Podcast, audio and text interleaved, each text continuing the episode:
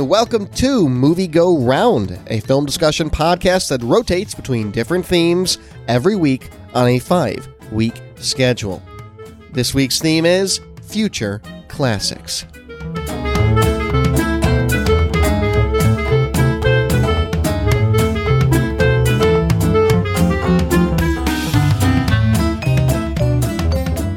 Hello, everybody. My name is Brett Stewart. Joining me, as always, the lovely Nicole Davis. How are you?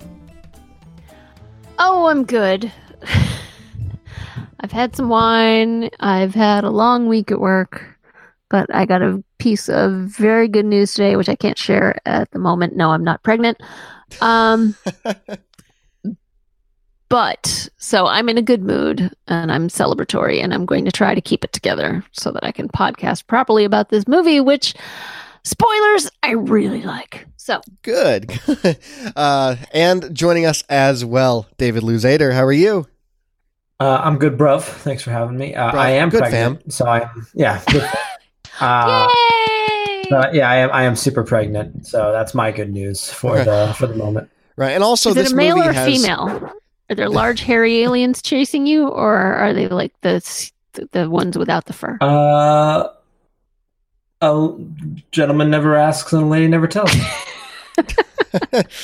You know, I, I think watching this movie from 2011 really let me be more hip to the kids here in 2018. And I say that as someone who was like the age of these kids in this movie at the time it came out. Uh, it's very interesting dialogue wise. But this week is Future Classics. That means one of the three of us has the opportunity to bring a film to the table, present it as something that will be viewed years down the road as a classic in film.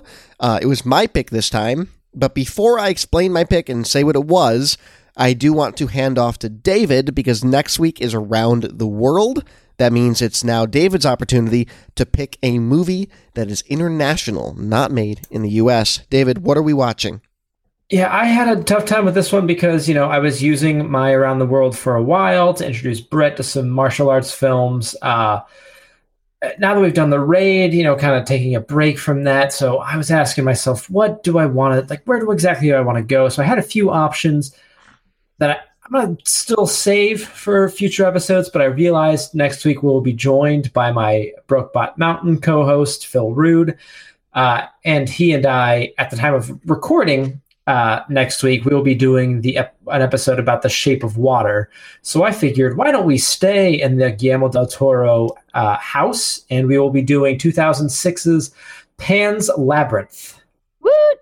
Ooh, man, you took you took one of the few things I had in my future around the world like bag I could pull from, which is albeit limited compared to you two, but I'm very happy nonetheless. I can't, oh, it's gonna be great. Okay, I will Very- not apologize for my pick. So Ah, it's okay. I'm I love it. I'm very excited. So next next week, Pan's Labyrinth. Be sure to watch it. But yes, this week we are watching Attack the Block, a 2011 film.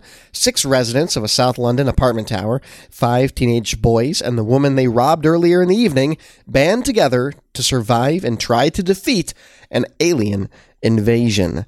Uh, a bit of recap on this. We always explain why we pick something in the week that we picked it. Uh, for me, this is a future classic with a big caveat, a big qualifier, which is that this is not Casablanca. Uh, this is this is The Room, but good. This is a really good Simon Pegg movie, a really good Edward Wright, Ed, Edward, Edgar Wright movie, um, Edward Wright, Edgar Wright, and I think that in the same echelon of those guys. This is going to be a classic of your local independent cinema that plays movies every Friday night at midnight, and they roll between Rocky Horror and The Room and this, and am- amongst other films that are like this, Evil Dead, stuff like that. Uh, this will be in that circuit because it is infectiously fun, it is ridiculous, it is incredibly creative, where it could be very potentially stereotypical and derivative. It is inventive in many ways, and then it, it falls into some tropes. But uh, it's an incredibly creative endeavor. And also, perhaps most importantly, I think it gives us a very early insight into people that are going to become mainstays of our culture. Uh, John Boyega, his first movie, 19 years old, uh, goes on year, a couple years later to be Finn in Star Wars. And I'm sure he'll have a very successful career here on there after. Um, I don't know, Mark Hamill I digress. I think he will. He's very talented. And also, of course, uh, Jodie Whittaker, very young, and she is now our doctor. So I think this is a really interesting movie and I think it's also very hard to understand. Uh, those really thick, you know, Southern Britain, like just heavy accents. This might yeah, be a first, movie. The first ten to fifteen minutes of this movie, turn on uh, subtitles. Yeah, this might not, be a movie where if you've accents. never seen it before, or you just struggle with those kind of accents, you might need a little of assistance. But once you start like cottoning to the way they talk and the kind of slang they use, you'll very quickly discover that the slang is just repeated over and over.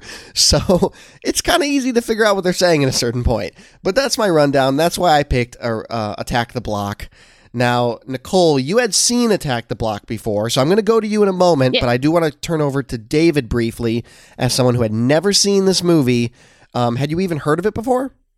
Oh, absolutely. Yeah, I, would heard of this movie. Um, especially you know when Star Wars was was coming back after its long hibernation, and people were talking about the newcomers and you know John Boyega, and people kept referencing Attack the Block. Uh, there's also a show that I I like on the CW. It's a superhero show.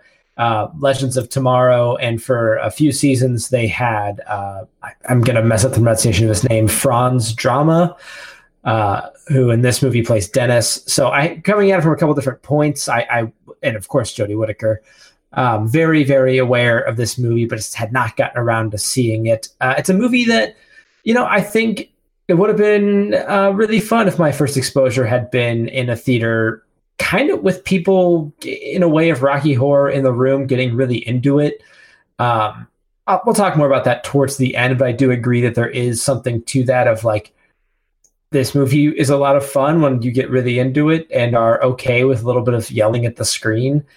Uh, because I, I think that, you know, maybe it, it, it, it touches on some depth, but kind of lacks it in a way that makes it very, very enjoyable. And uh, it was it was a fun movie. I can't, you know, anything else I can say about it. I can't say I didn't have a good time watching it.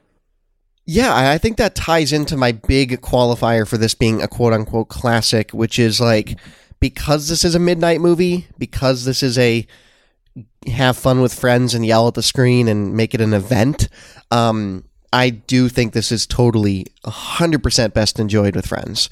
Uh, the first time I saw this was when I was in high school with a ton of friends, ton of buddies that all, you know, just loved this movie and introduced me to it. And it was a really rousing time. And this time around I watched it with my girlfriend and even like obviously not a big group of you know crazy high school guys but even her and I just had so much fun watching it together I really do feel like there is a, a huge element of that to this and we'll talk about that more Nicole uh, Davis Nicole, had... Nicole I just want us to acknowledge that Brett just said he was in high school in 2011 just you and I yeah no I yeah I, yeah I that's true that's true uh, act no act. No, I was creeping up on forty in 2011. Just saying. Like a sophomore in high school, sophomore, or some junior, somewhere around there. Oh God! Shut up! Stop it! oh uh, but yeah, I mean, this is a but yeah. This is a special movie for me growing up and me kind of being the age that these kids were in this movie in some ways. Uh, yeah, they were 16 and 17 when they made this. Yeah, so they were just tiny bit older than me. Uh, Nicole, you had seen this before. This I this has Edgar Wright in spirit and kind of in person in it, I suppose. So I feel like this is just naturally in your wheelhouse. Yeah, I mean, I'm I'm a huge Edgar Wright fan from Spaced to Shaun of the Dead and Hot Fuzz and The World's End, which is actually my favorite, even though it's nobody's favorite. Um, and Baby Scott Driver, Pilgrim versus the World, Baby Driver. Baby Driver. Yeah, so I'm a I'm a big fan. He was an executive producer on this. Uh, he and Joe Cornish are pals, and Joe um, Cornish is the director of this film. Yes, Joe Cornish is the writer and director of this mm-hmm. movie. Um, so and you can definitely see Edgar's influence a little bit here. I think. Um, although it's not as as tightly edited as Edgar likes to do. He likes to get a lot of comedic uh, comedic points out of the editing alone, not just the particular shots he chooses. But um, Joe Cornish gives it a little bit more of a narrative flair. I like this because it's it is it's definitely an excellent midnight movie, but I also think it's an excellent science fiction film on its own. It's not really a it's not a horror movie, I don't think. It's more science fiction with the occasional horrific elements, but if anything, it's mostly a, a science fiction comedy. Um, you know, the way the kids relate to each other. Apparently, they went through a rehearsal period where they got to know each other and bond. So they'd seem more like kids who grew up in the same apartment block together. Um, I and it's just really well paced. Um, you know, really gives you a feeling of these people do live here, do all know each other well, and just think they know everything about each other, even if they don't. I gotta say, kind of what as you were saying there, it this kind of reminds me of a slasher flick from like the seventies or eighties, like totally when the that. When the killers aren't on screen and people are kind of like having a good time, you know, with less like of the creeper elements. uh, but then like once the aliens are on screen and killing people, it's like, oh, there's oh, there's blood everywhere. Oh, oh, right. that I guy's was- nose is gone. Ooh. Yeah, I was not anticipating teenagers being killed by this alien, and That not all of them violently, make it. Yeah, so, and, and so I'm glad you bring that up, Nicole. But well, for, two things I want to say in response to you. First is like this is the Goonies if it was British and they dropped the f bomb, um, and like in terms of like the childhood adol- adolescence of them, you know, bonding through mischief. I suppose the, the Goonies never robbed anybody at gun at knife point. May, this is going away from me. Um, I'm losing this as I go deeper into the hole. So this My movie's like the though- Goonies. Well, it's not like the Goonies. It's like uh, coming of age, kind of, maybe a little bit. Um, but what I do kind of love about this movie, and I even put this in our show doc, is like they kill the kids, and I that sounds messed up to be the thing I like about it, but this movie. There are some tropes in this movie, particularly the the moral lessons it tries to display at times maybe come off a little tropey, but the fact that they are willing to just take out characters uh, in such vicious ways, but also make it be so 1970 slashery. I think that's a really good analog, David. Uh, makes it just great because I've never seen a movie like this where they're willing to just kill the kid that accidentally had a water pistol or a fake gun. Like it's it's very Yeah. interesting to me. Yeah, there no, there are characters that die in this movie that I did not see their deaths coming. Um, and kind of uh, one thing that if you follow me online or you know you talk to me, like one thing I'll complain about is I hate when movies are like instead of a sequel, we're gonna do a prequel, and we're gonna and like I hate because I think I feel like prequels and jumping back takes the teeth out of something. Because especially like some movies, I'm like if I know everyone's gonna live or like a character's not important, like that just kind of takes out the drama for me. In this movie, when characters started dying, I was like, oh, this movie has teeth, and suddenly the stakes feel way bigger. It's like I don't, I don't know which of these kids make it. I don't even know if John Boyega lives to the end of this movie. Like, you know, I, I don't know this movie that well. Like anybody could be on the chopping block next. Yeah, and and what's really also cool about it to me is that you know there, there's points in this movie where you know John Boyega comes to the conclusion that the aliens were dropped there by the government because it's just you know one step in eradicating you know black Brits from this area. You know, first step is the drug, second step is the guns, and same same sort of you know racial uh, struggles that Southside Chicago has. Um, but it, at the end of the movie, it's not really that feel good about any of that. There's never really a resolution. Like, you don't know what's going to happen to some of these kids at the end of the movie. And I think that's an interesting and bold move in the writing because it's so easy to get these kids out of it at the end. And they don't. Right. Yeah, yeah, yeah. The trope would have been like, no, they saved the day, and everyone's like, "You're the hero. We're gonna celebrate you." And it's like everybody's chanting Moses, and Jodie Whittaker is like, "No, he saved me," but the, he's you know John Boyega still gets arrested in the end. He's Right, still, still in dead the cops and- wagon. Yeah, and uh, dead cops and stolen cars, and, and hopefully they're going to go up in that block and they're going to find the bodies of weird, you know, demon aliens. But uh, you don't know, like, uh, and I, I kind of like that about the ending. Yeah, I mean, this is this this I think leads into something that I put in the show docket, which is I asked if could this movie be made in America, and honestly, the way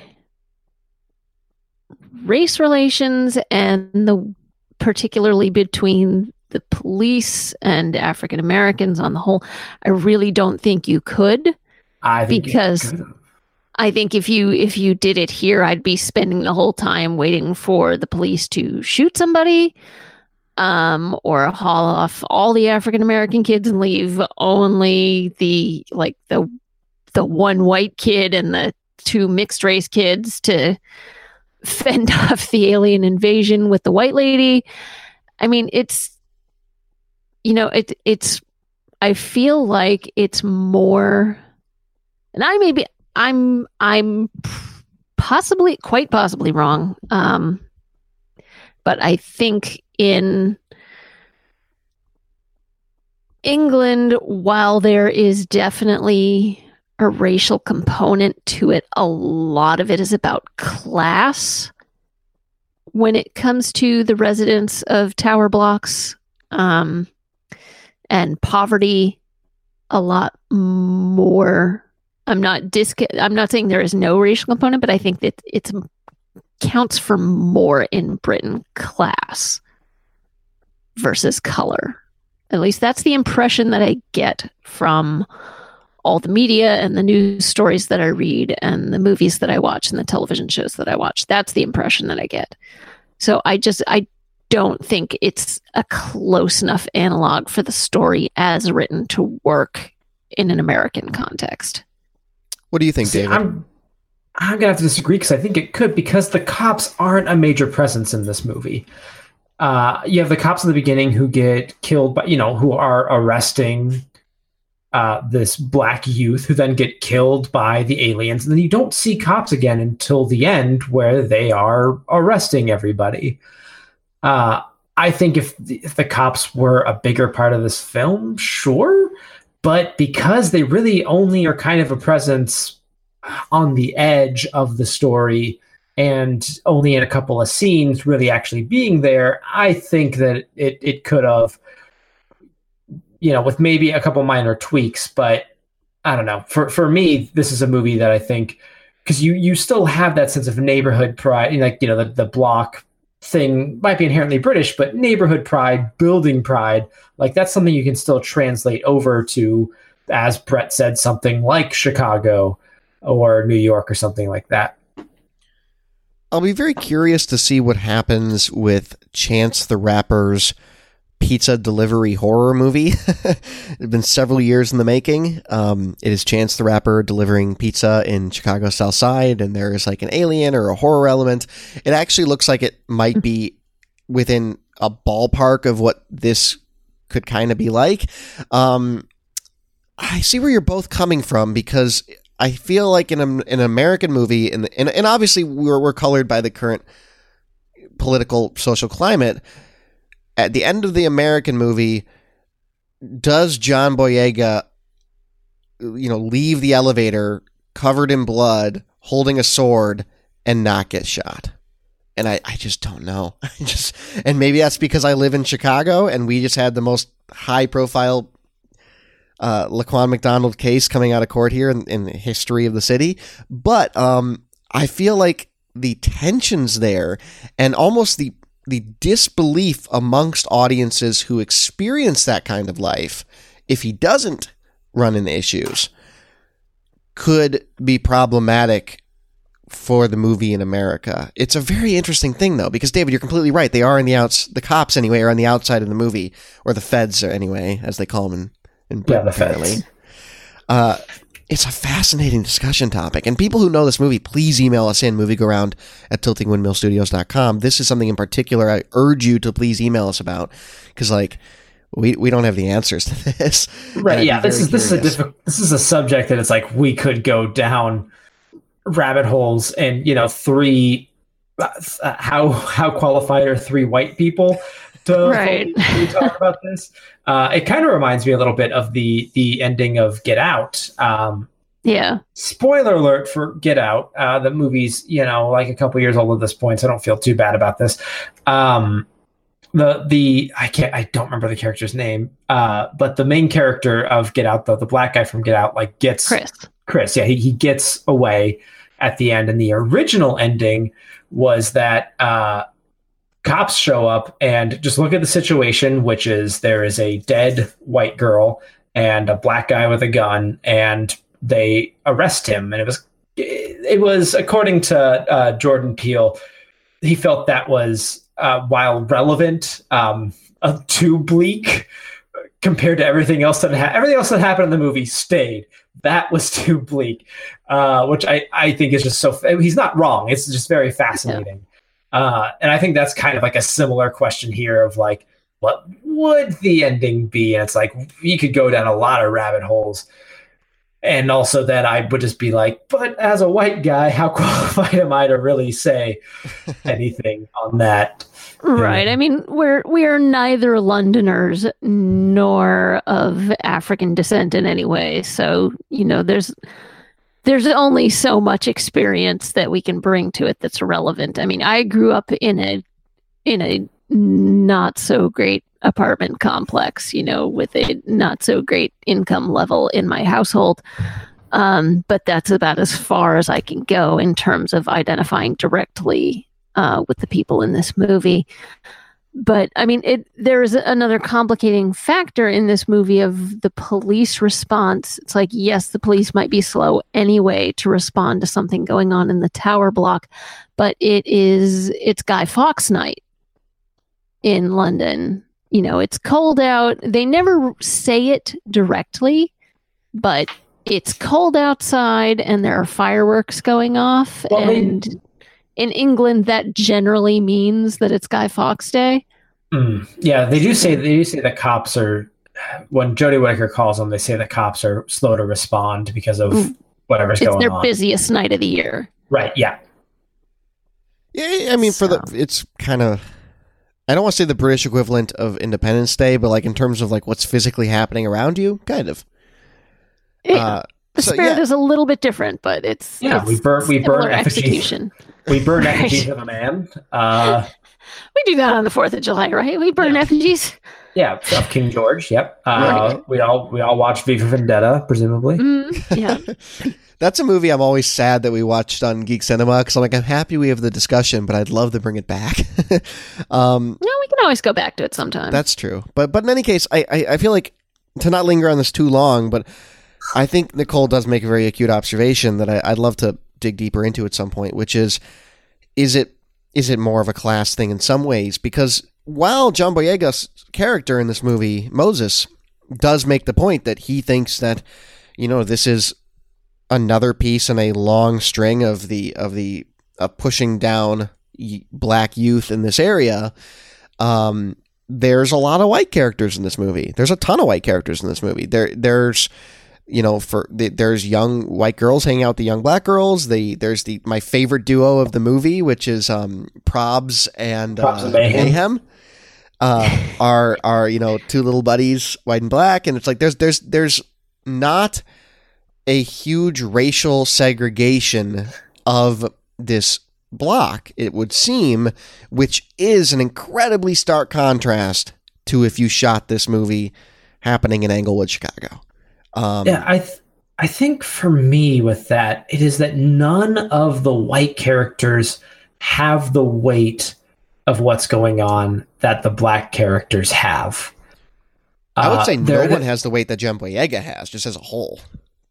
Yeah, but I even feel like even kind of uh, when he's talking um, when they're talking at one point and he's doing that whole speech about like you know first it's the drugs then they sent the guns like first of all that is, i was definitely getting flashes of like that stuff you hear about you know from like south side of chicago and, and stuff like that but i felt like you know uh Den- his friend dennis was also kind of like feeling that Um, I just never felt like the character of Pest was feeling that weight. Uh, you know, Pest, is wasn't kind of feeling like anything. Pest was in a metaphysical plane. Uh, you know, Ron, movie. Ron, Ron, and Brewis just kind of were just kind of there. It's you know, even uh, uh, even Jodie Whittaker didn't. It didn't feel like she was stuck in that situation. It was just like, well, I live here, but like I'm thinking about moving. Like I don't know. I just I felt like there was a a weight that the black characters had that the white characters just never at any point experience in this movie. And maybe that's just like maybe because I am colored by movies like Detroit, starring uh, John Boyega. Uh, and so I'm, you know, because of because of the American mindset, I'm viewing it more from that lens. I don't know. I don't know. I mean, No, I totally agree. I think this movie also starts off with Jodie Whittaker getting mugged. Um, but but yeah, I mean the emotional weight of the of the story is held by characters who are black, and the social context the story tries to frame itself within is a racial one at times. Um, so it's fascinating. I I don't know just how effective it is. I appreciate it, and I and it makes me think. Um, but I think what I what I love about the movie again is that there isn't a stark racial divide, at least in terms of people on screen, um, which is really cool. I, I like that. And Pest is Pest. Pest is a Yeah, I stoner mean- kid. They're all stoner kids, but Pest is the stonier kid.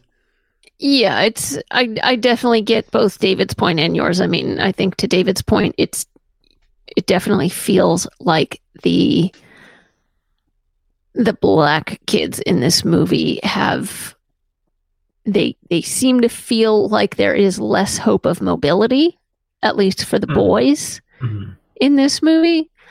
But I mean, to Brett's point, yeah, there's, this is way more integrated than an apartment block in America would be with a similar demographic. I think there's much more association between the kids than there would be Yeah. in the US. Um but yeah, I mean and it's it's interesting that I think the most buffoonish characters in this movie are all white. Uh, there's Ron, you know, p- played by Nick Frost, who's tending the pot farm Oh, yeah. upstairs. There's Brewis, his rich, you know, rich boy, Purvis Customer. so bizarre. still living with his parents, uh, but clearly in his twenties. Dr. Frankenstein from um uh what's that TV show? It's a horrifying horror television show. He's Dr. Frankenstein in it. I'll come back when I remember the Oh, okay. And um, you know, Pest is sort of the yeah, he's not a he's not a bumbling character, but he's clearly the sort of the jester of his group of friends. At least that's how it came off to me. Penny Dreadful, which also stars Well, Ava he's Green not and Penny Timothy Dreadful. Yeah, he is Harry Treadaway or whatever, isn't that him? Yeah. No. Luke Treadaway. Luke, Luke Treadaway. Oh my gosh, they're brothers and I thought they were the same person. Well, they look so similar. Speaking, speaking of race here, um, They oh, look so some- similar. That's I- I think- crazy. that is absolutely crazy that I All these identified white two guys look brothers the together. same, man. Yeah. I think uh to uh not to kind of going back to like why this movie will kind of endure to kind of also with this big conversation i think it's because it is trying to say something um you know we, we talk about why why a movie like rocky horror picture show has endured so much. Because like it is it's weird and it's gay and i say that in a positive way and it's endured because like it's become this icon. It was trying to say something and it's it is weird as, and bizarre as it is and people have glommed onto that in this really positive way and i think you could get some people doing something kind of similar uh, with with this and then you have the room which is the room you know? That's an ex- thing that we all have agreed exists. Yeah, and, and another part of this I do think we haven't talked quite as much about yet is that you know this is one of those wonderful little. It's like when I'm going to go back to the Goonies, um, albeit they're younger in the Goonies. just bear with me. I watch the Goonies and I'm like, oh my god, it's little Sean Astin. Like it is so cute, and you see him and he's tiny. It's little Bob from Stranger Things. Right, right. Um, whereas like with this movie, I'm like, wow, that's 19 year old John Boyega uh, playing a character 17. as 15. Um, no, he was 19 in this because it came out in 2011 and he's 26 now. But I think they probably filmed it. Yeah, yeah, you're think right. they You're- shot it a So little between earlier. 17 and 19, he's a young guy in this, right? Yeah. Um, Jodie Whittaker has not reached the acclaim she will someday reach, probably with her breakout in Broadchurch. And I, I, think, that, I think Jodie Whittaker is probably bigger overseas than she is here. yeah, she is. And I mean, she had a ton of different roles even before Broadchurch, but her her like breakout as an award-winning actress, even at you know the Brit Awards or whatever it is they call their stuff. Um, I think it actually is called the Brit Awards. BAFTAs? yeah, yeah, the BAFTAs and that sort of thing. She, you know, cleaned up with with with Broadchurch, and Broadchurch was her being a grieving mother for three seasons, and it was horrific. And and I'll never forget that show. She was the highlight of that show. Um, and then now we're a couple episodes into her being the doctor. In this And- little known show. Little known show, right? Only only thirteen people have gotten the part. Yeah, thirteen. Um, and she's great. She's great. Uh, like there were people, regardless of gender, there are people who step into a new doctor, and they are like, "Eh, I don't know if I'm going to like this person, myself included at times. And then you add gender on top of that, and the weight that she had to crash through that glass ceiling in the most magnificent way possible is just insane. She's so good. Immediately, I'm like, this is the doctor, and I think that's why I love this movie in part as well because I can look at this and see the and see Finn and see the doctor and see them young and like know they're going to do these great things, and that just makes me happy. Like, I I love these act, this actor and this actress. Now, I- albeit, I, oh, sorry, go ahead, David. I just want to say one real quick thing on the Doctor Who thing. I think a reason that she is able to define herself so quickly uh, is because she is just instantaneously different. You know, as as young as Matt Smith was to David Tennant and you know Chris Eccleston, like that's still another you know white guy. Uh, and like as soon as Jodie Whittaker is on screen and she is the Doctor, it is like that is we haven't seen a woman be the Doctor. You know, so it's like immediately it, we are able to put greater space in the character. Right, right. And I, and I think that's a, that's a that's a that's a positive thing for her. People's response to her has been great. Yeah, it's been great, and and as, as someone who's been keeping up with this new season, um, if you never watched Doctor Who or you've dropped off or you have always been a fan, now's the time. Like, come in now. Like, she is new, she is fresh. It's inviting Yeah, new you. showrunner. Yeah, all a different. New showrunner, new writers. Everything's different. If you've if you've ever been daunted by it, now's the time to come in. and It won't scare you. But to go back to this movie, uh, one of my questions I had was, you know, are there glimpses in this movie of someone who will be acclaimed, like Jodie Whittaker, someone who will land the biggest part in Hollywood, John Boyega? And my response to this is almost like a tiny bit with Jodie Whittaker and a thousand percent with John Boyega. Like Jodie Whittaker, I don't get enough of in this movie to get a vibe for her, and John Boyega at the end of this hmm. movie, I'm like, he's an action star. Like John, like when he's jumping through the room with a dead alien strapped to his back, I'm like, yeah, this guy could be in Star Wars. I get that. Yeah, I mean that's that's I mean that particular sequence is way more down to Joe Cornish than to John Boyega particularly. Um and the Right, way that he shot it that, is yeah. like the hero run. Yeah, no, I I agree with you completely. 100% that John Boyega when I first watched this movie, I had no idea who he was. This was before The Force Awakens. Um I watched this and I'm like that kid right there has got it. Mhm. He has the potential to be a star. He's got the charisma. I can't, when he is on screen, I can't stop looking at him. Oh, yeah, he's a stone cold fox. David. No, I mean it's it's not that it's wasn't not just legal that at this he time. is it's not just that he is an attractive person. It's that, that you know he, there is something about him that is magnetic, and it's Yeah. very difficult to define precisely. But he's got that thing that like Will Smith had, that you know various other people have had. You know that we we just watched Out of Sight a couple you know a week ago. That you know that George Clooney had. It's this thing that makes you want to pay attention to what he's doing. Yeah. You know, it's charisma. Absolutely. And and I think and I think Jodie Whittaker's character is not the focus of this movie and maybe if it No. had gone No. much deeper into her there'd be an opportunity to see that from her. I will say in regard to Jodie Whittaker in this movie she's she's great. Like everything she does in this movie is fun and and and she brings a wonderful dynamic to the movie.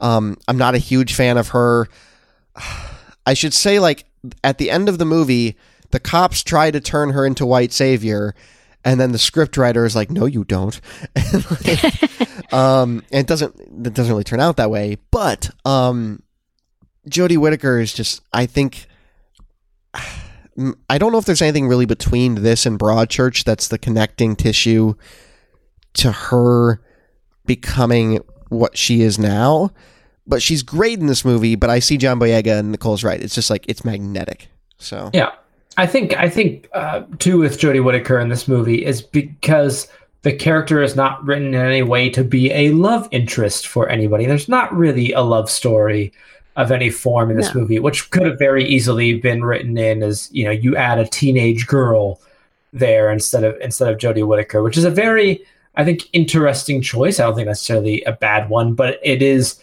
that it, it does kind of create a space right between between any like male and, and female lead in the film is because like well they're not romantic so it's like we kind of gotta Right. keep them platonic at all times I, I think no, part a- of it. Oh, oh, go ahead, Nicole. Sorry, there's a, there's a tiny hint between um, Moses and Tia. There's like this flirtation and a, an Yeah. attraction between them that they're both trying to they're both trying to play it super cool and not give anything away and yet it's totally obvious to both their sets of friends. Mhm. Um, and there's like this tiny hint that you get between uh, Dennis and I had to. She's got so little of a part that I had to wait until the the credits to find out who was the the white girl. Her name is her character's name is Gloria. Um, right And there's a little bit. She's the one who's combing his hair when they're in Tia's apartment, figuring out what to do next. Mhm. So there's a little bit with her. She's the one who's like most crushed by, you know, spoilers, his death. Um, his horrible, horrible death. Poor Dennis. oh it's so oh it's horrible oh So yeah, and it's it's nice though that Jodie Whittaker. That's not a that's not a thing. You know, like Pest tries to hit on her, and number one, he's way too young for her. But number two, he's like, "You got a boyfriend?" She's like, "Yeah." Yeah. like, get And I- away and I also me. think she's kid." she's a device to uh, explore the perhaps tropey, admittedly. These kids that robbed you at the beginning of the movie have heart and soul and are good kids in the end. Um, and she's kind of an outlet into exploring that. Um, because she, of course, herself goes on that journey, quite literally. Uh, really quick, I just want to briefly mention I think the connecting tissue I'm looking for is Jodie Whittaker at the end of 2011, early 2012 in Black Mirror. Because while I have not seen this, so I can't vouch to it, I have heard nothing but incredible things about her significant oh. part in a Black Mirror episode that was Oh, heavily yeah, that's- dramatic. that's Which the, it- episode? it's the entire history of you Oh, She's, And- she, that's the one where people have the implant in their eyes or in their like head. They can record everything they see. oh, is that the one with coming like the replacement guy with Domhnall Gleeson? No, that's that's Hayley Atwell. No, it's the one where uh yeah, you like you can like the guy suspects that his wife had an affair. Oh, okay. Yeah. No, I, Apparently d- she's I don't think. I've seen that one. Oh, so- it's really good. It's I'll have to go really good. Yeah, it also has uh Toby uh Toby or yeah, Toby Kebbell. I'll have Very to go back and watch Well, that. I, I've heard that be connecting tissue in the Broadchurch in the past, so maybe that's what I'm looking for there. Maybe that's the one where you see her and you're like, yeah. Um, Oh, she's really good Speaking of it, connective tissue and Toby Kebbell, that reminds me, What? Toby Kebbell was in the Planet of the Apes movies yeah. Uh, yes. with um Andy Serkis. with Terry Notary. No, Terry Notary, who plays Rocket in the new Planet of the Apes movies. Um, and Terry Notary is the primary alien performer in this film. He's Oh. the main guy in the dark furry suit chasing the kids. Wow, that was a really interesting five degrees of separation right there. Wow. Sorry. Uh, that's fascinating. he's also Kong Um, in Kong. yeah, I Skull was gonna say he's also yeah, yeah, and he gets he he kills himself in a really uh, spoilers slightly for uh. Well, actually, I don't remember if Kong kills him. Eh, not important. Eh. Anyway, aliens in this movie. Yeah, let's talk about the aliens actually, because I realize that we're probably well into this episode. We're 39 minutes in this episode, and we haven't talked extensively about the actual aliens invading. Uh, No, to give a brief rundown, what happens in this movie, if you don't watch it, uh, is the aliens crash, and John Boyega's character being all being all machismo. This alien didn't get the best of me because the alien scratches him up when it lands, goes and kills the alien, presumably, perhaps a female alien that has a pheromone that attracts all the male aliens to come and um, presumably colonize Earth in some capacity. But since he killed her and he's covered in her blood and hence her pheromone, he is hunted. And by way of him, all of his friends and Jodie Whittaker by these crazy monsters, uh, or alien monsters, uh, and they're wild. I'm really happy that Nicole put in my Giant docket Gorilla wolf things. yeah, the alien creature designs because this is one of the things I love about the movie in the sense that it's it's wholly original. You've never seen aliens like this where you think they have eyes and they always look like they have eyes, but really it's the teeth sticking out of their glowing mouths. It is terrifying. And I love it. Yeah. It's so original. Why did I mean? I mean, it looks great, but why Yeah. do the mouths glow? you know, Where they're It's one what I don't know that- why the yeah the I- teeth glow. I can't really understand why evolution thought that was necessary. Yeah, right, it right looks because they don't need to see. They have Oh. no eyes. they're blind. They evolved on a different planet than we did. Maybe they don't That's need true. their eyes there. So It's Right, but if they don't need I their wonder- eyes, then why do they need? The, I I see where you're coming from, David. There's a plot hole in these teeth, but um, Uh, yeah, I mean, there's there's plot holes in a few parts of this movie, but I'm just here for the Oh, ride. right, but like even Yeah, the this- unveiling of the teeth is is magnificent when they're like, "What are those eyes glowing in the distance?"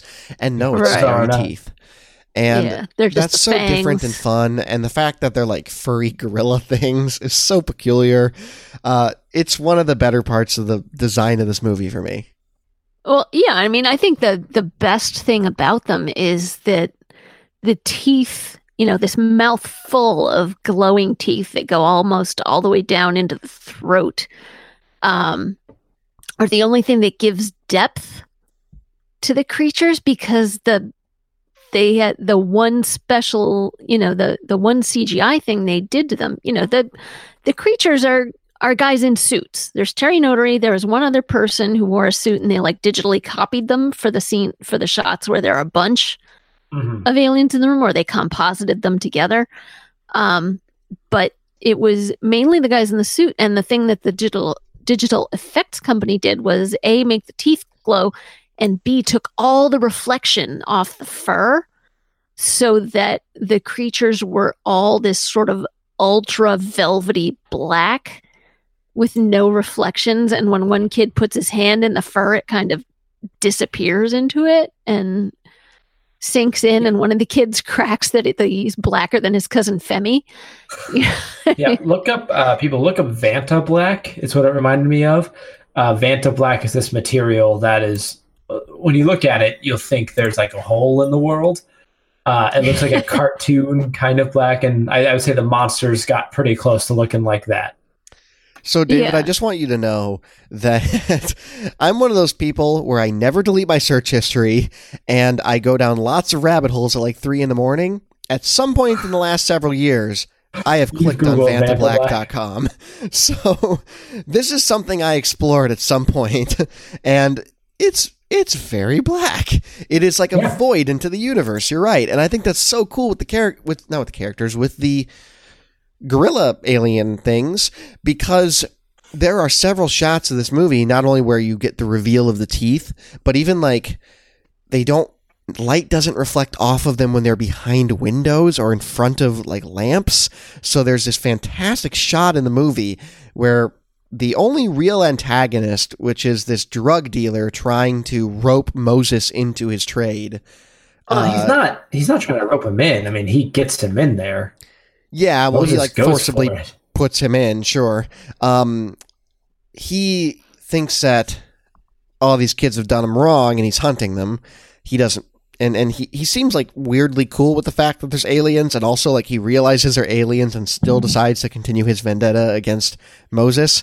Uh, his his mo- motivations are bizarre, but there's a shot when he when he goes down, or yeah, the the time he is killed because he almost gets killed like three Yeah. times, and he's just looking out the window, and all of it just starts turning fluorescent blue of all these teeth and mouths opening up and they were all sitting there behind the glass for god knows how long but they're just so dark and and separate from everything else you don't even see an inch of them and Yeah. it's so cool That's one of those moments. Speaking of like just kind of tropes, it is a great moment, but it's one of those moments too of like, why did they wait? Why were they? Why were they waiting for the exact right moment? Uh, which is totally like tropey. It's like you know, you know the the the slasher is hiding behind the door for someone to like say his name or like turn around right at the right moment. It's like you could have just stabbed him. Like you just waiting for that dramatic moment. These Oh, I- aliens that have no eyes. I can't wait for tomorrow evening going to see the new Halloween for her to yell, uh, Michael? And that's the moment he shatters through the door, right? Uh, he was waiting for the sound cue. I have no Oh, doubt. oh man, I I was reading up on it. There's a, a, whole thing about podcasting. I, I'd be Oh, really I interested to hear your take on the podcasters in this movie. I can't wait. I will, I'll report back. Uh, yeah, but I just I love the character design in this movie. I my favorite moment of this movie, and I'd love to get everyone's thoughts on theirs because it does it does. Nicole's right. It's a very you know it's an excellent observation that it's not as quickly edited and written as something that Edgar Wright would have his hands in fully. It's just not. But there's so many great little one-liners and, and lines of dialogue. And my favorite is with Brewis and Sam. Uh, Brewis being the just kind of stonery guy that walks the halls. Uh, and she's like, "What is Ron's weed room? It's a big room full of weed, and it's Ron's." and this is where they go to, to Yeah, get that, away that line was great. Because Ron's weed room is where uh, Ron is Nick Frost, and it's where he, you know, deals all the weed out of a room that is surprisingly well equipped in this block. What's everyone else's favorite moment of this movie? I got. I'm curious. Uh, I mean, I I gotta go for just the the hero run at the end of the movie where Moses, you know, where where um, what's her name, the nurse goes down to his apartment and turns on the the gas. Sam, yeah, goes down to his apartment, turns on the gas. Actually, my second favorite moment comes just before that. She goes into his apartment and looks in his room, and there's like a Spider-Man sleeping bag on the bed, and there's action figures on the nightstand, and she's on the phone with him. And she says, "Do you have a little brother?" And he says, "No." Yeah, the uncle so it's comes it's his room, yeah, and she realizes that he's he's a kid.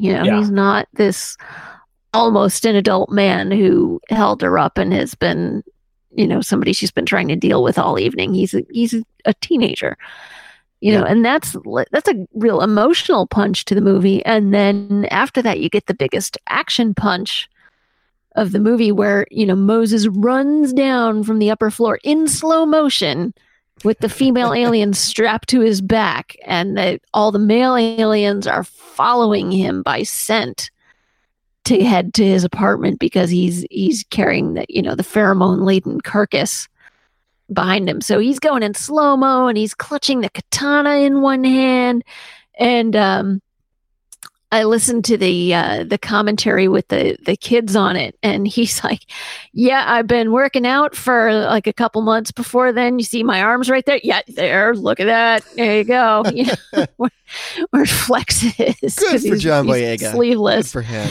Yeah. So it just sort of adds to the hero thing as he's like leaping down the stairs and and you know his apartment explodes and he goes flying out the window and clutches onto the British flag to save himself before he crashes to the pavement. Yeah, that's So, I very mean, that's, that's- very Her Majesty's Secret Service right there. Um, Yeah, it's it's my favorite part of the movie. it's it's it's. How about you. David? Yeah, I mean, yeah, that's a great moment, and I'd be tempted to say that. Uh, but since it's been said, I will say another favorite moment of the film that sticks out, and that is uh, the scene in the foggy hallway, uh, which ends with uh, Jerome's death. oh, Um, poor Jerome. Poor Jerome. Poor all of them, um, especially the Yeah. kid that was stuck in the bin the entire movie. uh, but he had, yeah, Yeah. he had the most credits though, so he had to make the phone calls. Um, I, I just, I really liked that scene uh, because as we were talking about the sort of connections to a horror movie does to a slasher film, you know, there's really great tension in that part, and he gets all turned around and doesn't quite know which way to go. And it's just a really good tension building moment at a good point in the movie to kind of ramp stuff up. And you know then another death unfortunately happens at the hands of it. Um, but i think it's a very effective scene and one that i liked a lot I remember the first time I saw this movie, uh, you know, you have Jerome crawl forward, right, out of the mist, and you find out that Yeah. he's been taken. He gets yanked back.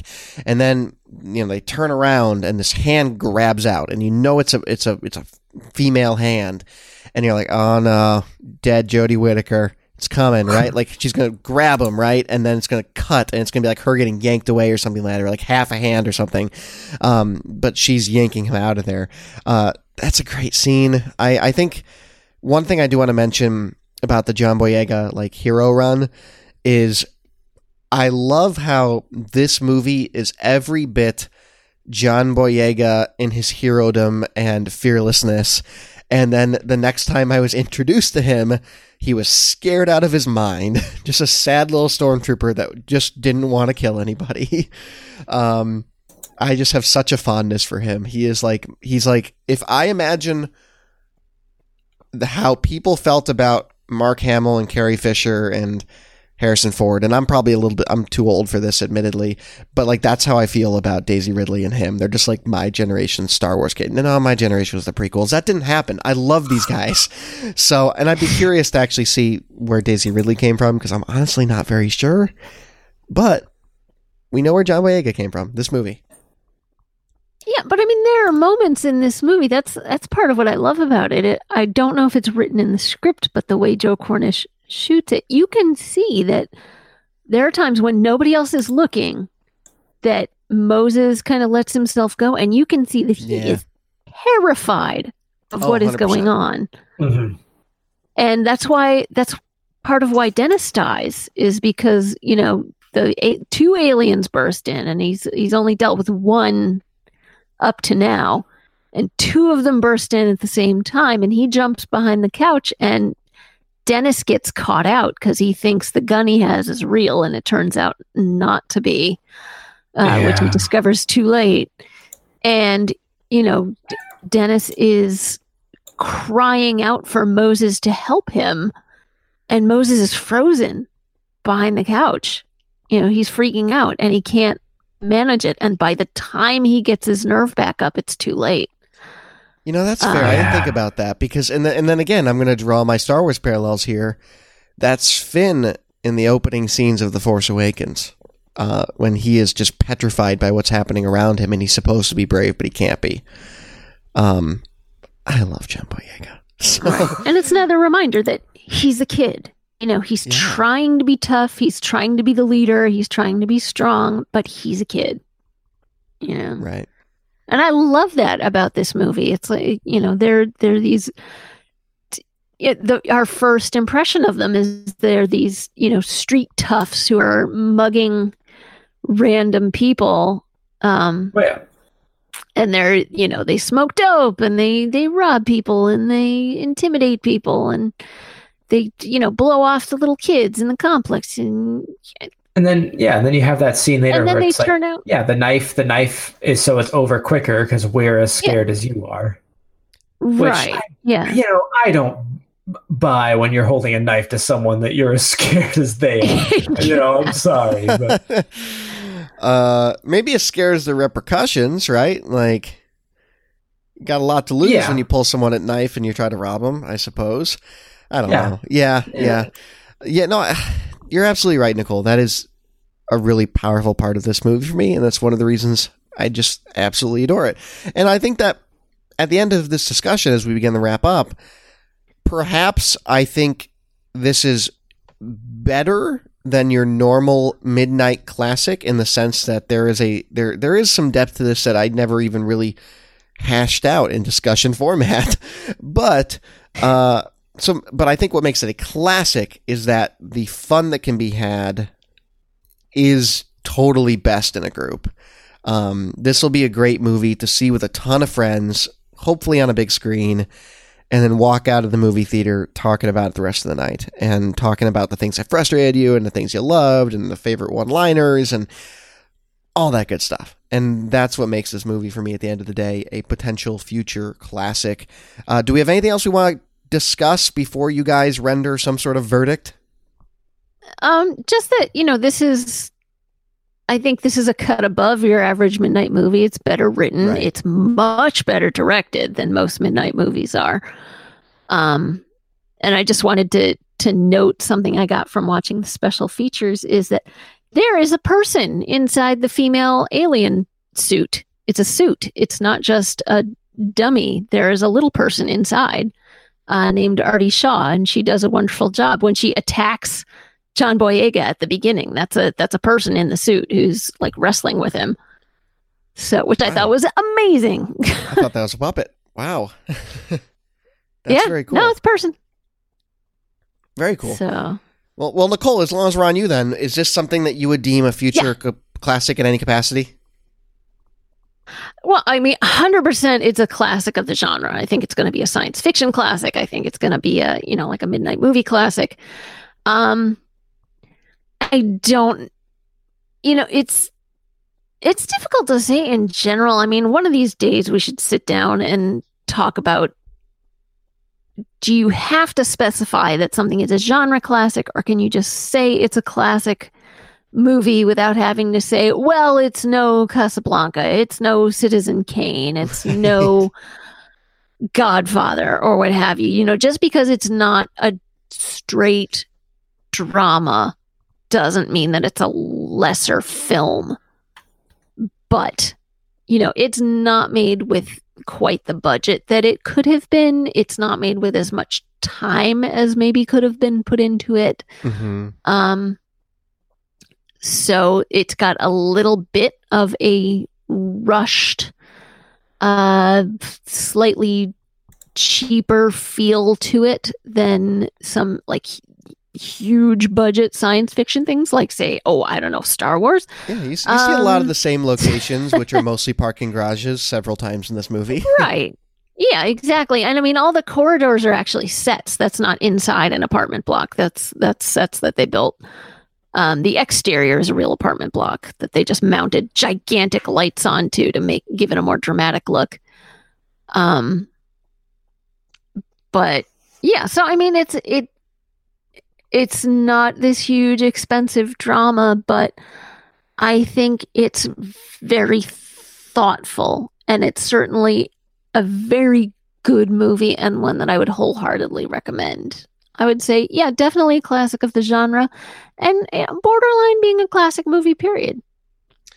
Yeah, and I and I think that's that's always something we have to qualify when we go into these future classic weeks is you know what kind of classic is this because there are many types of classics and you're right we, someday we do have to hash out like what what that means really truly but like for example when i brought logan my first time around i think that's a classic movie like i will i will you Mm. know throw down that logan is a, a classic movie in every sense not just in a superhero genre or a, or a drama sense I don't I wouldn't go that far with this movie, though I do think it kind of borders into that territory. I agree with Nicole pretty much identically.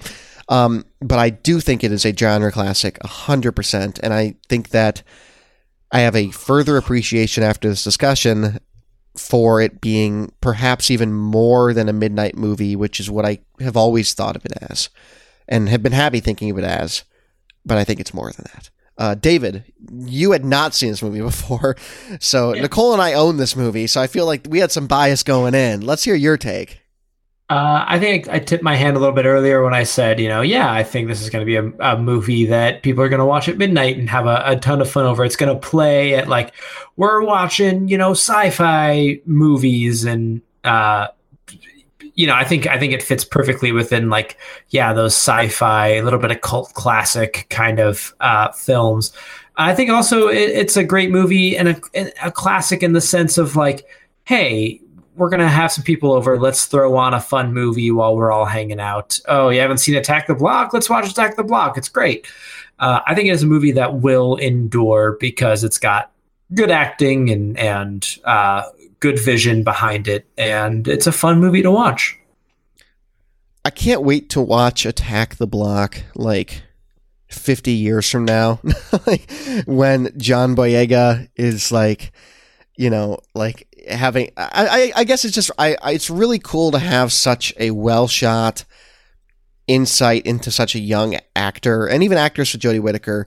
And I feel like previous generations haven't had that as exceptionally as uh, as a new generation will of like high def, you know, movies that capture someone's youth who will hopefully go on to be successes in many ways and we can actually go back and look at these 30 40 years from now when John Boyega's, you know in his 50s and 60s and 70s that'll be very fascinating to me someday um, I find that part really cool about movies like this so that's going to do it for us though attack the block it sounds like Sounds like I got pretty good approval on this one. I'm happy. I was nervous going in because it's an unconventional pick for a future classic week.